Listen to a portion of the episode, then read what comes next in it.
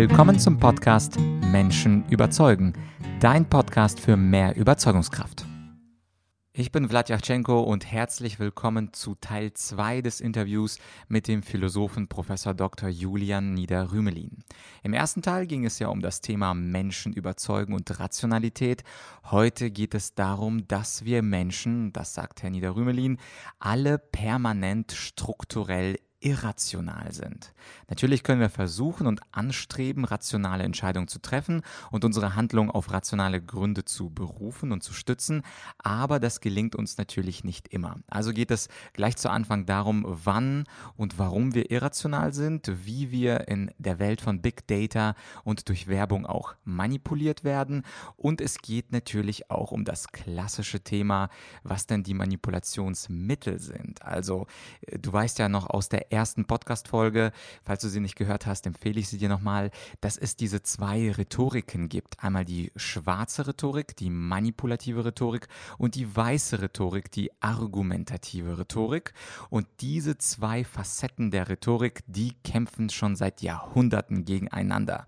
Man hatte sie vorher etwas anders genannt. Es gab schon immer zwischen den Philosophen den Kampf zwischen den Sokratikern, das waren die Anhänger der argumentativen Rhetorik, und der Sophisten. Das waren eher die Anführer der schwarzen Rhetorik. Und es geht unter anderem auch darum, wie man, und da gibt Herr Niederrümelin am Ende dieser Folge Tipps, wie man eine Urteilskraft ausbilden kann, sodass man eben Manipulanten nicht auf den Leim geht, sodass man also erkennt, ja, was die Welt im Innersten zusammenhält. Und da eine kleine Vorbemerkung geht es wahrscheinlich gar nicht um Wissen, denn Wissen ist jetzt allgegenwärtig sondern es geht um die Kunst des Nachdenkens. Aber dazu, wie gesagt, am Ende des Interviews etwas. Sei also gespannt, warum wir alle permanent strukturell irrational sind. Hier also der Teil 2 des Interviews mit Professor Dr. Julian Niederrümelin.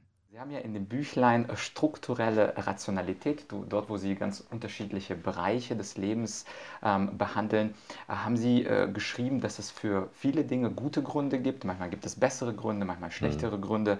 Ähm, wenn ich Ihnen mal einen anderen Begriff entgegensetzen würde, der strukturellen Irrationalität, ja. äh, glauben Sie, dass, also da, ähm, das würde mich sehr interessieren, glauben Sie, dass einige Menschen strukturell irrational sind? Also klassisches Beispiel, Sie bringen ja in dem Buch auch am Anfang äh, Raucherbeispiele mhm. in anderem Kontext, aber wenn ich mhm. zum Beispiel sage, es gibt einen Raucher, der mhm. raucht täglich 20, 30 Zigaretten, weil er süchtig ist und daher verhält er sich, obwohl er weiß, dass es nicht gut ist für seine Gesundheit, verhält er sich mhm. ja aufgrund mhm. von Sucht äh, falsch mhm. oder vielleicht ein Beispiel, das nicht mit biologischer Sucht zusammenhängt, stellen wir uns zum Beispiel eine Person vor, die dogmatisch ist und sagt, alles, was meine Eltern mir sagen, alles, was mein Vater mir sagt, mhm. muss ich sklavisch befolgen, ohne selber zu reflektieren. Es gibt ja bestimmte Kulturen, in denen das äh, so ist, aber es gibt ja auch in Deutschland einige Menschen, die einen unglaublich, fast schon sakralen Respekt zu ihren Eltern haben.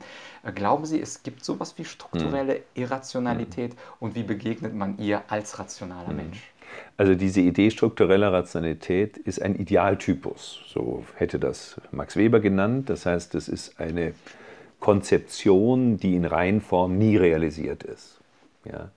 Äh, strukturelle Rationalität zeichnet sich dadurch aus, dass äh, die Gründe, die ich habe, um etwas zu tun, äh, insgesamt absolute kohärente Strukturen schaffen. Ja? Also sowohl diachron, also über die Zeiten hinweg, als auch äh, interpersonell mit anderen Personen in der Interaktion und so weiter. Und deswegen habe ich das selber karikiert, äh, karikiert in diesem Buch und habe gesagt, ja, der strukturell rationale Weise, also der, der diesem Idealtypus 100% entspräche, der äh, äh trifft am Ende nur noch eine einzige Entscheidung, nämlich für eine strukturell rationale Lebensform und nie mehr eine weitere Entscheidung. Das ist natürlich mir schon bewusst, dass es das nicht geben kann.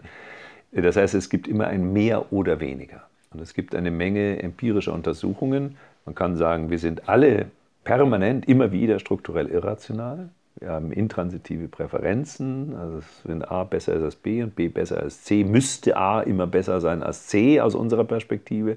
Wir zeigen aber ein Verhalten, dass das regelmäßig verletzt, vor allem wenn die Ketten länger werden. Also das ist ein Beispiel für Irrationalität. Ähm, das ändert aber nichts daran, dass dieser Idealtypus sinnvoll ist. Wir versuchen, wenn wir aufmerksam gemacht werden, dann sagen wir, hör mal, wie passt denn das zusammen? Dann stocken wir und sagen, Moment, wie passt das eigentlich zusammen? Muss ich mir nochmal überlegen. Ja?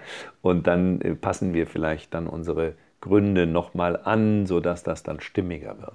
Also es ist alles graduell und es gibt äh, ganz berühmte Beispiele von struktureller Irrationalität, äh, zum Beispiel wenn Individuen oder Staaten, in so einer Situation scheinen wir uns weltpolitisch gegenwärtig zu befinden, ausschließlich an ihre Interessen denken, sagen, ja, ist ja toll, America first, meine Interessen stehen im Mittelpunkt, die Interessen meines Landes, ist doch klar, machen alle und das Ergebnis ist, alle verschlechtern sich. Alle verschlechtern sich gemeinsam. Das ist eine Form struktureller Irrationalität. Äh, wir sind dann äh, gewissermaßen kollektiv irrational. Wir beschädigen uns kollektiv und das Individuum trägt jeweils dadurch dazu bei, dass es sich selber nicht an einer kooperativen Praxis beteiligt, die für alle günstiger wäre. Das ist mein Beispiel, paradigmatisches Beispiel, das ich immer nehme, Kooperation. Wir haben wechselseitig ein Interesse daran zu kooperieren. Viele Menschen kooperieren nicht. Das heißt nicht, dass sie unbedingt als Individuum schlechter fahren, aber es das heißt, dass wir gemeinsam in der Interaktion schlechter fahren mhm.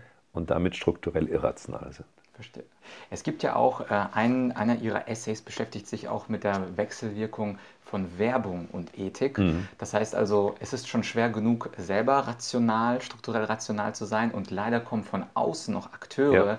die versuchen, unsere Irrationalität ähm, zu nutzen für ja. verkäuferische Elemente.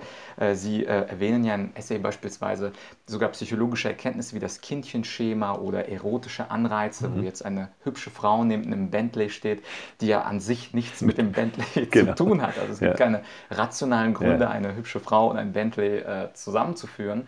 Und dennoch gibt es ja psychologische Merkmale und auch äh, Amazon und Facebook nutzen natürlich unsere Daten mhm. und unser Nutzerverhalten massiv, ja. um massiv um unsere Entscheidungen, Sie sind ja, ja auch ein Entscheidungstheoretiker, in dieser Hinsicht zu beeinflussen, dass wir beispielsweise bei Amazon verwandte Artikel kaufen mhm. und wahrscheinlich interessieren sie sich auch für das oder Käufer, die X gekauft haben, haben auch Y gekauft.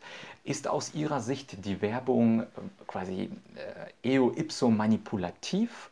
Und, und wenn ja, was, was sollten wir tun als Menschen? Also sagen wir mal, Werbung, da gab es ja schon mal vor Jahrzehnten heftige Debatten, die geheimen Verführer und so weiter, äh, hat immer oder jedenfalls oft auch etwas Manipulatives. Ähm, gegenwärtig haben wir eine ökon ökonomische Tendenz, wird manchmal neudeutsch Big Data Economy äh, genannt. Das heißt, äh, das Absaugen einer Vielzahl von Daten, die die individuellen Nutzer, zum Beispiel Facebook, haben Sie jetzt genannt, oder vieles andere, äh, äh hinterlassen in ihrem Nutzerverhalten, wird dann wiederum verwendet, um diese Informationen zu nutzen, um bestimmte dann vermutlich von der Person befürworteten Produkte äh, dann anzubieten. Und äh, wir merken es kaum, das ist so minimal, dass es uns nicht so richtig stört. Das ist ja mit Teil dieses Modells. Und das geht nur gut, weil es eben so unglaublich viele Menschen sind, die da beteiligt sind, sodass also äh, dieses Modell insgesamt softwaregesteuert ganz gut funktioniert diese Big Data-Variante von Werbeindustrie, das ist im Grunde ja nur eine Form von Marketingindustrie, die da gegenwärtig läuft, was übrigens auch erklärt, dass diese massive Digitalisierung, die wir vor allem in den USA in den letzten Jahren erlebt haben, so klägliche Ergebnisse im Produktivitätsfortschritt erbracht hat. Produktivitätsentwicklung ist beklagenswert niedrig, eine der niedrigsten Raten seit Beginn der Industrialisierung, mitten in der Phase der Digitalisierung. Warum eigentlich, muss man sich ja mal überlegen. Wahrscheinlich vor allem deswegen, weil überwiegend die Anwendungen sind einmal im privaten oder äh, Freizeitbereich, Dating-Apps und so weiter. Das ist ja alles ganz nett und schön, aber es ist jetzt nicht der ökonomische Treiber. Und auf der anderen Seite eben Marketing und nicht in die produktiven Kerne gegangen ist. Jetzt Ihre Frage, manipulativ. Ich würde sagen, es hat einen Informationsaspekt. Werbung kann immer auch informativ sein. Ich wollte immer schon wissen, was es da alles gibt. Mhm. Ja? Es hat einen manipulativen Aspekt, dann nämlich, wenn uns vorgegaukelt wird, ein Produkt ist gut, was gar nicht gut ist, oder ist besser als ein anderes, was gar nicht besser ist. Wir haben nicht die Zeit, das genau zu überprüfen. Und es hat drittens, äh, wie soll ich sagen, einen reinen Ressourcenaspekt. Habe ich die Zeit und die Lust, immer wieder mich mit Werbung zu konfrontieren. Viele wollen das nicht, die kleben an ihre Briefkästen keine Werbung einwerfen, weil sie nicht immer wieder das Zeug wegwerfen wollen und so weiter. Das heißt, es hat auch einen reinen Effizienzaspekt. Ja, es ist gewissermaßen, es verstopft die Informationskanäle. Okay. Und wenn wir von der, meine vorletzte Frage, wenn wir dann von der Werbung gehen Richtung rationale Egoisten. Sie haben ja auch in dem Büchlein was vom parasitären Verhalten geschrieben, mhm. dass einige Menschen die Wahrhaftigkeit, Ehrlichkeit und Kooperationsbereitschaft für ihre Zwecke ausnutzen. Mhm. Ähm, wie sehen Sie das? Also es gibt ja sehr viele beispielsweise Verkaufstrainings, Verhandlungstrainings, mhm. also ja, ja. sehr viele große Bereiche der Weiterbildungsindustrie, wo auch große Firmen und kleine Firmen äh, sich darin schulen lassen, mhm. ähm, wie, wie, wie Neudeutsch es heißt, Menschen zu motivieren. Ja, ja, ja. ich finde ja, das genau. immer sehr schön, wenn man von Motivation spricht, Motivationsanreizen, mhm. zum Beispiel bestimmte Bücher zu kaufen, bestimmte Versicherungen mhm. abzuschließen, genau. bestimmte Waren, Dienstleistungen. Äh, wie, wie sehen Sie das? Weil es ist ja aus der, also aus der Spieltheorie ja fast schon für den Parasiten oder Manipulanten rational ja, ja. selber zu manipulieren, ja. weil er dadurch ja, natürlich, wenn alle manipulativ und parasitär wären, genau. wäre keine Ganz genau. Kooperation genau. möglich, aber für den Einzelnen, das ist ja so ein bisschen das Problem des äh, Prisoners Dilemma, Gefangenendilemma, das ist genau der Punkt. Ist es für mich ja rational, mhm. ihnen etwas zu verkaufen, mhm. zum Beispiel ein neues Telefon, genau. was diese und jene Eigenschaften hat, dadurch natürlich die Provision einzustreichen. Was sollte man da tun, wenn ich profitorientiert äh, handle, dann möchte möchte ich doch manipulieren und weiß, dass 90 Prozent darauf. Ja, ist in der Tat ein schönes Beispiel. Das ist genau das Kooperationsdilemma verallgemeinert. Äh, also wenn die Leute in der Regel sich anständig verhalten, in der Regel wahrhaftig sind, dann kann die einzelne Person, die das ausnützt, die selber sagt, na gut, dann bin ich mal unwahrhaftig, immer mal wieder. Die Leute vertrauen sich zwischendurch, nicht zu oft, dass man es merkt. Mhm man vertraut sich in dieser Kultur, weil die Leute in der Regel wahrhaftig sind. Aber ich nutze das aus, ja, oder wie diese wirklich traurigen kleinkriminellen Akte da, wo alte Damen dann ihre Hilfsbereitschaft bereuen müssen, weil ihnen dann was gestohlen wird und ähnliches. Ähm, das ist parasitär, das ist genau der richtige Ausdruck. Im Sinne der strukturellen Rationalität ist es strukturell irrational weil ich tue etwas, von dem ich nicht wünschen kann, dass es allgemeine Praxis ist. Das ist jetzt ein bisschen die kantische Variante struktureller Rationalität. Ähm, und ich würde auch sagen, wer etwas nachdenkt, äh, sollte jedenfalls ähm, auch ein, kein gutes Gewissen haben, weil diese Praxis ja jeweils voraussetzt, die anderen machen es nicht. Äh, ja, wenn sie es alle so täten, dann könnte ich das gar nicht mehr erfolgreich anwenden. Das heißt, es setzt voraus, dass andere anständig sind. Nur da, deswegen kann ich unanständig sein. Und das ist so ein kleiner Disput zwischen meinem Vorgänger hier auf dem Lehrstuhl Karl Hohmann und mir. Hohmann sagt, es ist unzumutbar, Menschen zu anständigem Verhalten anzuhalten, wenn das für die schädlich ist. Ja, wenn es dramatisch schädlich ist, sehe ich ein. Aber wir müssen uns im Klaren darüber sein. Alle Regeln des Anstandes, jede normative Regel, jetzt verwende ich mal den philosophischen Begriff, ist nur wirksam, wenn die Leute bereit sind, sich an die Regeln auch dann zu halten, wenn es fallweise mal nicht für mich vorteilhaft ist. Mhm. Sonst sind Wahrhaftigkeit, Vertrauen, Verlässlichkeit, Versprechen einhalten und so weiter, all diese Regeln sind nicht aufrechtzuerhalten. Und das ist vielleicht auch ein bisschen die Botschaft der philosophischen Ethik zu sagen, schaut euch die Strukturen an, die wir uns wünschen und überlegt euch, äh, welche dieser Strukturen zu stärken sind und auf welche wir vielleicht auch verzichten können. Aber verzichten wir auf keinen Fall auf alle diese Strukturen, weil dann hätten wir eine sehr inhumane Welt. Mhm. Ich habe ähm, auch, äh, mir hat sehr gefallen diese, dieser Ausdruck Sokratiker gegen Sophisten, ja. dass letztlich dieser Kampf äh, schon 5, 6. Jahrhundert vor Christus ja. angefangen hat, dann genau. zwischen Hobbes und äh, Kant quasi ja. weitergeht in der, in der Neuzeit, wo Hobbes sagt, äh, eigener Optimierungsdruck genau. ist gut genau. und Kant sagt, aber wenn man das nicht verallgemeinern kann, also letztlich geht das dann weiter, wahrscheinlich ja. bis zur Gegenwart, wo der Vertriebler ein Produkt verkauft und auf einen ehrlichen moralischen Bürger trifft, der dann möglicherweise abschließt, obwohl vielleicht die Gründe nicht genau. die besten waren. Das betrifft auch, wenn ich das sagen darf, äh, auch die Rhetorik selbst. Es gab ja einen Streit zwischen Sophistik und Sokratik auch um die Rolle der Rhetorik. Ähm, Rhetorik ist gut, wenn sie dazu dient, gute Argumente so vorzubringen, dass sie verstanden werden. Dann ist es gut. Wenn es dazu dient, schlechte Argumente so scheinen zu lassen, als wären sie gut, dann ist Rhetorik schlecht. Ja, also rhetorische Brillanz allein. Und es gibt auch so ein Misstrauen. Es gibt ja Menschen, die mit äh, so einer Art Überwältigungs, Überwältigungsrhetorik arbeiten. Ja, die, äh, manche werden sehr gelobt in den Zeitungen. Ich nenne mal jetzt keine Namen, aber manche Politiker werden gelobt für ihre beeindruckende Rhetorik. Und bei manchen dieser Figuren, die da genannt werden, habe ich ein ausgesprochen ungutes Gefühl, auch psychologisch. Da hat man das Gefühl, Moment, meint der das wirklich oder ist das nicht nur genau kalkuliert, äh, Emotionen aufzuputschen, die jetzt zum nächsten Beifallssturm äh, äh, anreizen, die aber eigentlich nicht wohl begründet sind. Da sind mir eher die lieber, die zurückhaltend ein Argument vorbringen. Die Beifallsstürme halten sich in Grenzen, aber die Leute haben noch mal kurz Zeit, darüber nachzudenken, war das jetzt gut oder schlecht. Und meine letzte Frage hängt genau damit zusammen, äh, wie kann man, also ich nenne gerne die weiße Rhetorik, das, was Sie mit Argumentation verknüpfen und dem guten Grund und die schwarze Rhetorik, das nenne ich ganz gerne diese Manipulationstechniken, ah ja, mit, denen man, ja. mit denen man eben äh, durch bestimmte kognitive Verzerrungen wie mhm. so eine Knappheitsfalle oder Scheinargumente wie mhm. das Autoritätsargument, wo man Leute sagt, aber der Herr Professor XY hat das gesagt, deswegen kaufe das. Mhm. mhm. Äh, wie, äh, wie ist denn aus Ihrer Sicht möglich, ähm, also ohne diese Begriffe weiße, schwarze Rhetorik zu verwenden, für einen mündigen Bürger sich möglichst zu befreien von mhm. dieser Flut, ob das jetzt Werbung ist, ob das jetzt äh, Artikel, Blogartikel, vielleicht auch manchmal Nachrichten in der ARD, ZDF, mhm. die vielleicht manchmal mit Spin äh, ja, ja, produziert werden. Ja, das wäre meine letzte Frage. Wie kann sich ein mündiger Bürger aus Ihrer Sicht wappnen? Mhm. Natürlich ist eine, äh, eine Möglichkeit, äh, philosophische Bücher zu lesen, was aber für einige, nicht für alle, nicht für alle das, das erste Mittel der Wahl ist. Was würden Sie einem Durchschnittsbürger empfehlen, um sich gegen diese schwarze Rhetorik zu wehren? Ja, ist äh, gar keine einfache Frage. Äh, ich würde mal so formulieren. Dies, das alte Bildungsziel Urteilskraft, ein Art humanistisches Bildungsziel von Platon bis Humboldt und darüber hinaus.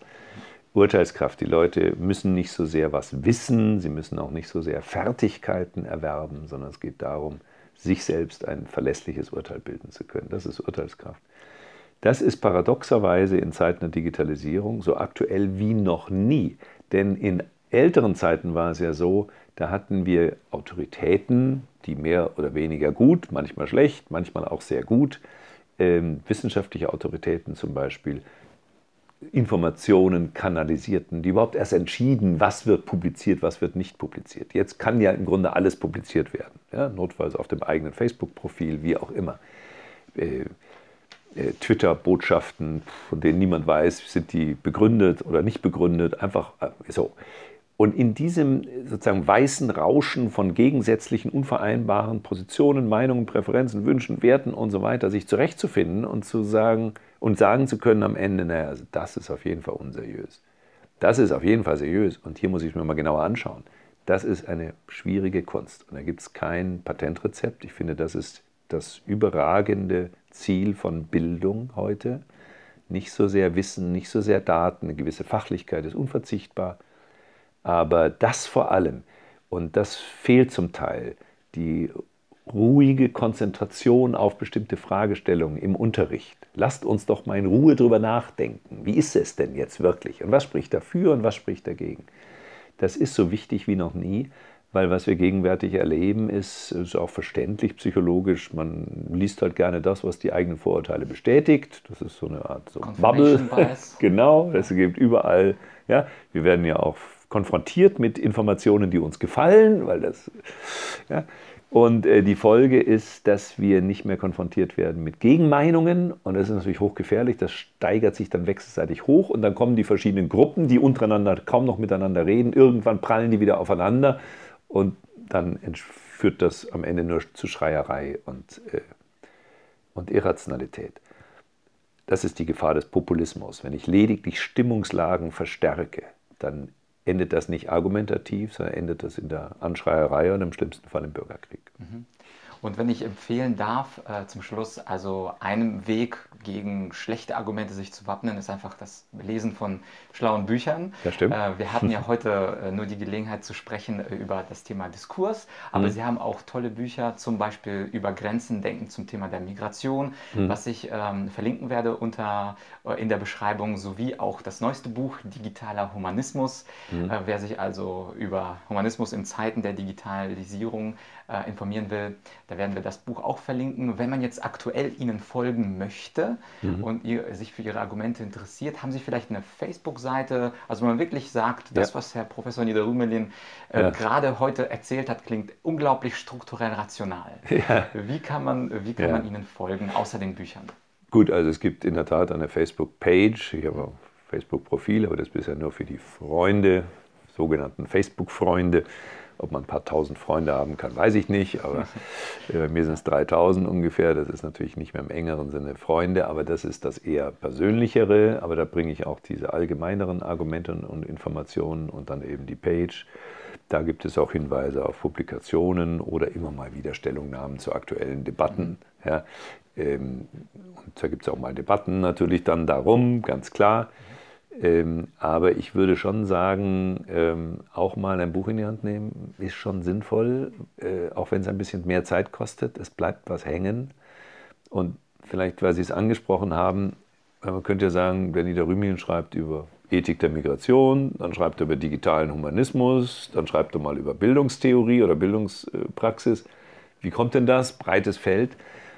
Naja, ich sage es jetzt mal unbescheiden, wenn ich das sagen darf, äh, jeder muss wissen, die Grenzen, was man kann und was man nicht kann. Und ähm, was ich gar, wo ich gar nicht so gut bin, ist, mich an einer Stelle festzubeißen und jetzt einen Artikel nach dem anderen über dieses Detailproblem zu schreiben. Das können viele Wissenschaftler besser als ich. Die haben die Geduld, sieben Jahre lang sich mit einem Detailproblem zu beschäftigen. Da fehlt mir so ein bisschen die Geduld oder ja, es wird mir dann doch langweilig. Ich habe dann wieder andere Ideen. Was ich ganz gut beherrsche, glaube ich, ist, Stichwort Urteilskraft, komplexe Dinge zu, einzuschätzen, einzuordnen, da ein mehr oder weniger begründetes Urteil dazu zu, entwickeln. Und wenn ich so den Eindruck habe, die Debatte entgleist, wie beim Thema Migration nach 2015, die schreien sich nur noch an und mhm. dann denke ich mir, Mensch, da muss man doch ein bisschen Klarheit in den Köpfen schaffen können. Das war das Ziel. Oder jetzt hier haben wir diesen Hype, ja, Digitalisierung ist ja wunderbar. Aber das geht einher mit völlig überzogenen apokalyptischen Ängsten. Demnächst übernehmen die Roboter die Macht oder gar noch rührender oder äh, ja, naiver. Äh, wir haben äh, demnächst eine Welt, da gibt es keine Kriege mehr und alles ist über Softwareagenten gesteuert und wir sind nicht mehr einsam, weil wir eben Leute, Agenten, Softwareagenten haben, mit denen wir interagieren können. Das sind alles äh, überzogene, hysterische Reaktionen auf neue technologische Möglichkeiten. Und da habe ich mir gedacht, da muss man ein bisschen Klarheit schaffen, ethische Grundlagen diskutieren und daraus ist dieser digitale Humanismus hervorgegangen. Absolut. Also wer möchte digitale Humanismus, verlinken wir. Äh, wir verlinken natürlich über Grenzen denken, mhm. damit äh, nicht nur die AfD was zu sagen ja. hat in diesem Diskurs. Ja. Und für diejenigen, die etwas härtere Kost bevorzugen, ja. da kann ich ähm, auch die strukturelle Rationalität und ihre ethischen Essays äh, empfehlen. Herr Professor Niederrümelin, ich danke Ihnen sehr für das Interview. Danke Ihnen für das Gespräch.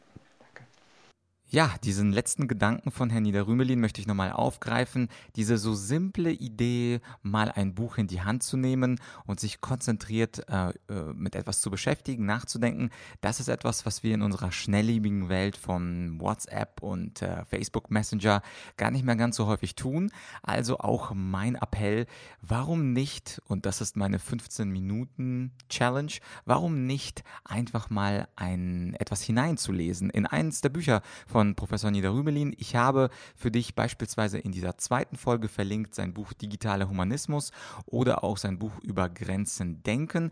Und in der ersten Folge findest du nochmal verlinkt seine strukturelle Rationalität und seine ethischen Essays. Warum es nicht einmal versuchen mit Philosophie? Es muss dir ja nicht komplett 100% gefallen und du musst ja nicht komplett mit allem einverstanden sein. Aber ich glaube, komplett sich mal aus der Komfortzone herauszubewegen und was anderes zu lesen, als wir immer nur lesen, das ist auf jeden Fall eine sehr, sehr gute Idee, um diese Urteilskraft mit der Zeit auszubauen. Also wie gesagt, meine Einladung, du hast im An, ähm, in der Beschreibung die Amazon-Links, klick drauf. Es gibt da ja eine kurze Zusammenfassung, es gibt da den Blick ins Buch, äh, schaust dir an, lies rein und vielleicht gefällt es dir und äh, du besorgst dir das gesamte Buch. Ja, das war es also für diese Folge und wenn du meinen Podcast noch nicht abonniert hast, dann würde ich sagen, ist es jetzt an der Zeit. Es gibt natürlich auch nächste Woche mal wieder eine Solo-Folge von mir und es wird auch ein Interview geben mit einem anderen Gast. Diesmal kein Philosoph, kein Marketing-Experte, kein Ökonom. Ich werde noch nicht verraten, wer es ist, aber es ist ein sehr, sehr interessanter Gast, der mal einen ganz anderen Aspekt der Rhetorik und des Themas Menschen überzeugen beleuchten wird. Ach ja, und wenn du mir einen ganz besonderen Gefallen tun möchtest, dann freue ich mich über eine Bewertung. Ich sehe, dass der Podcast sehr gut ankommt. Ich sehe auch, dass der Podcast jetzt bei iTunes ähm, hineingekommen ist in ähm, New and Noteworthy, also beziehungsweise neu und nennenswert. Dazu auf jeden Fall schönen vielen Dank. Das hätte der Podcast oder das hat der Podcast nur äh, dir zu verdanken, indem äh, du unter anderem ihn ähm, abonniert hast und ihn auch bewertet hast. Also Dankeschön, ich habe quasi mein erstes Ziel, meinen ersten Meilenstein mit diesem Podcast schon geschafft. Aber es würde mich natürlich sehr freuen, ähm, wenn du mich weiterhin unterstützt mit einer freundlichen Bewertung, mit äh, deinem Abonnement. Und ich, ja, ich revanchiere mich bei dir natürlich mit gutem Content nächste Woche dann mal wieder mit einer Solo-Folge und einer interessanten Interviewfolge. Bis nächste Woche, hab ein schönes Wochenende. Dein